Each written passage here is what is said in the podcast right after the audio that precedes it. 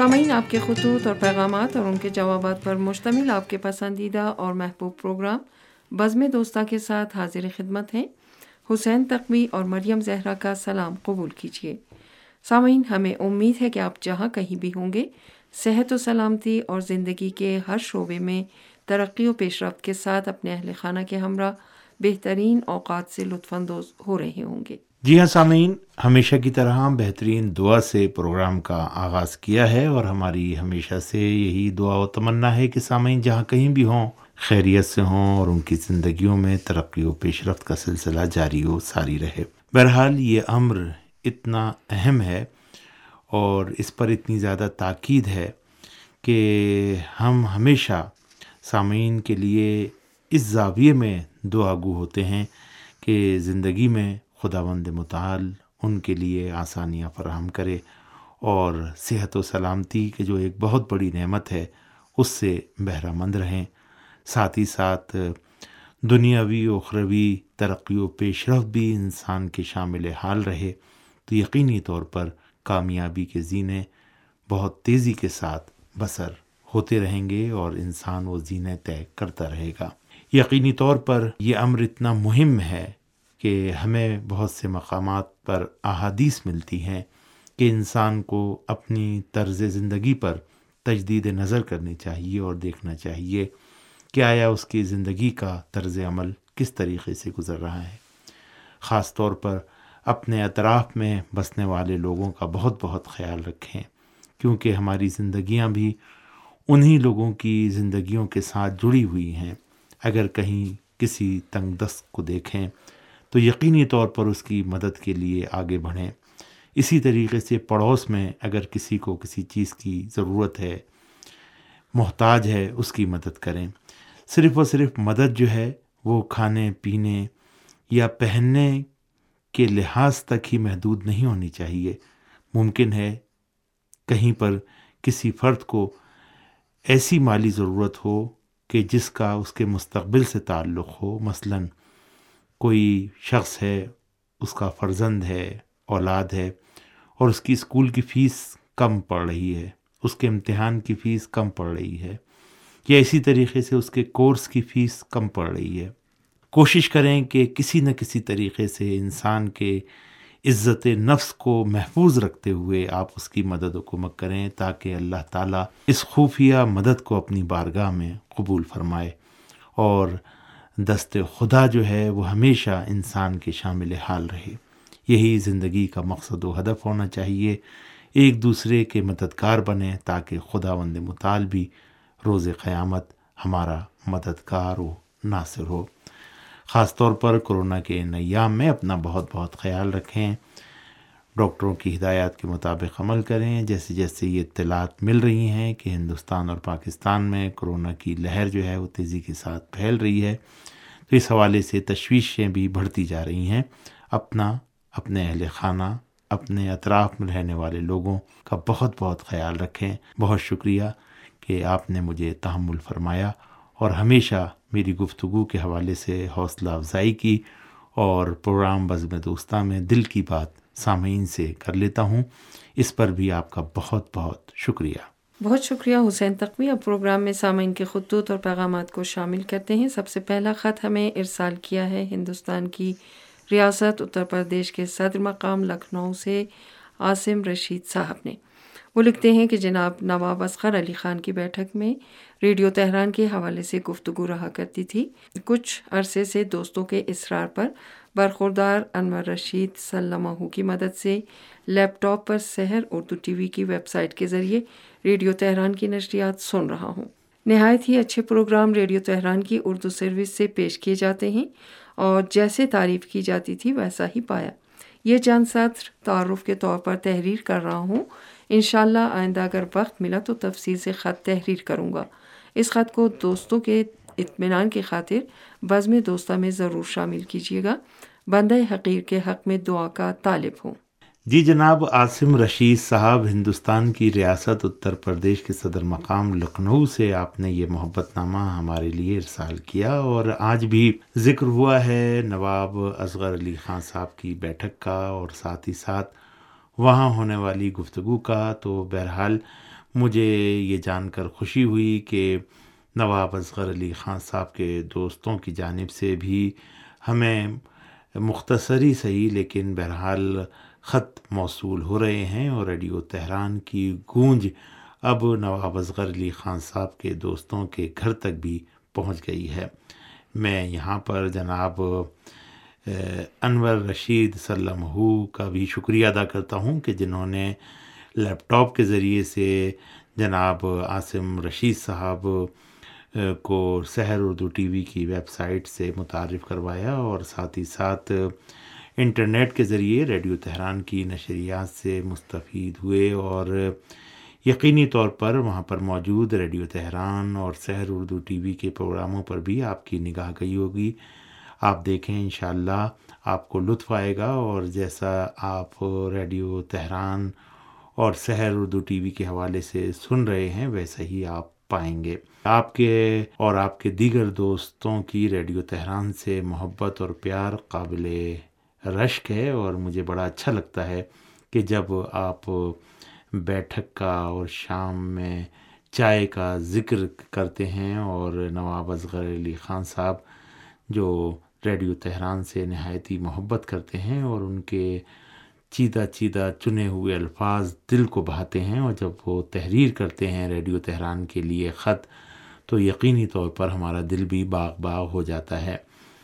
Radio کے پروگراموں اور تبصروں پر نواب اصغر علی خان صاحب کی بیٹھک میں گفتگو اور حالات حاضرہ پر تبصرے، علاقائی اور بین الاقوامی حالات کے حوالے سے گفتگو بڑا اچھا لگتا ہے اور کسی زمانے میں خود اس قسم کی بیٹھک کا شاہد رہا ہوں کہ جب گھر میں والد صاحب کے ساتھ ان کے دوست تشریف فرما ہوا کرتے تھے اور حالات حاضرہ اور پیش آنے والے واقعات پر گفتگو ہوا کرتی تھی تو بہرحال ہماری عمر اس وقت کم تھی، لیکن گوش و کنار سے آوازیں جو آتی تھیں، گفتگو کی، اس سے اندازہ ہوتا تھا اور جب دوست احباب آپس میں بیٹھتے ہیں تو ان کی دل گرما دینے والی گفتگو بہت اچھی لگتی ہے۔ بہت شکریہ آپ کا کہ آپ نے یہ خط ہمارے لیے روانہ کیا۔ اور ہمیں امید ہے کہ آئندہ پروگراموں کے حوالے سے بھی آپ ریڈیو تہران کے لیے کچھ نہ کچھ تحریر فرمائیں گے۔ بہت شکریہ، بہت نوازش۔ یہ خط ہمیں ارسال کیا ہے Sutlej radio and writers listeners club Bahawal Nagar, Punjab, Pakistan سے ابن بہاول صاحب نے۔ وہ لکھتے ہیں، ریڈیو تہران سے نشر ہونے والے سارے پروگرام اچھے جا رہے ہیں، جبکہ پروگرام بزم دوستاں، اپنی مثال آپ ہے۔ ہم ریڈیو تہران کے پروگرام نہایت خوشی سے سنتے ہیں۔ اس کی ایک بڑی وجہ سنڈے میٹنگ میں پروگراموں کے حوالے سے گفتگو بھی کرنی ہوتی ہے۔ آپ کے علم میں ہے کہ ہم اپنے کلب کی سنڈے میٹنگ میں مختلف ریڈیو اسٹیشنوں کے پروگراموں پر تبادلہ خیال کرتے ہیں۔ ایک عرصے تک کرونا وبا کی وجہ سے یہ میٹنگ نہیں ہو پا رہی تھی، لیکن چند ہفتوں سے اس کا دوبارہ آغاز کر دیا گیا ہے۔ اور دوست ہر ہفتے اکٹھا ہوتے ہیں۔ ریڈیو تہران کا سیاسی پروگرام گرد و پیش، علاقائی اور عالمی حالات سے آگہی کے حوالے سے بہترین پروگرام ہے۔ اس پروگرام میں خبریں، تبصرے اور سیاسی گفتگو نہایت ہی مفید واقع ہوتی ہے۔ اس کے علاوہ دیگر پروگرامز بھی ہمیں بہت پسند ہیں۔ امید ہے ریڈیو تہران اپنے نئے انعامی مقابلے کا اعلان بھی کرے گا۔ جی۔, جی۔ جناب ابن بہاول صاحب، بہت شکریہ آپ کا کہ آپ نے یہ محبت نامہ ہمارے لیے ارسال کیا اور ریڈیو تہران کے پروگراموں کو پسند کرنے اور سنڈے میٹنگس میں ریڈیو تہران کے پروگراموں پر گفتگو کرنے کے حوالے سے بھی آپ نے اپنے اس خط میں تحریر کیا ہے۔ جی ہاں ہمیں معلوم ہے کہ Sutlej radio and writers listeners club جو ہے، بہاول نگر کا یہ اپنی خاص اور منفرد خصوصیات کا حامل ہے اور اس کے اراکین کی جانب سے لکھے جانے والے خط بھی بہت ممتاز ہیں اور پوری دنیا میں ریڈیو اسٹیشنز کو جو یہ خط لکھے جاتے ہیں تو واقع یہ اپنی مثال آپ ہیں۔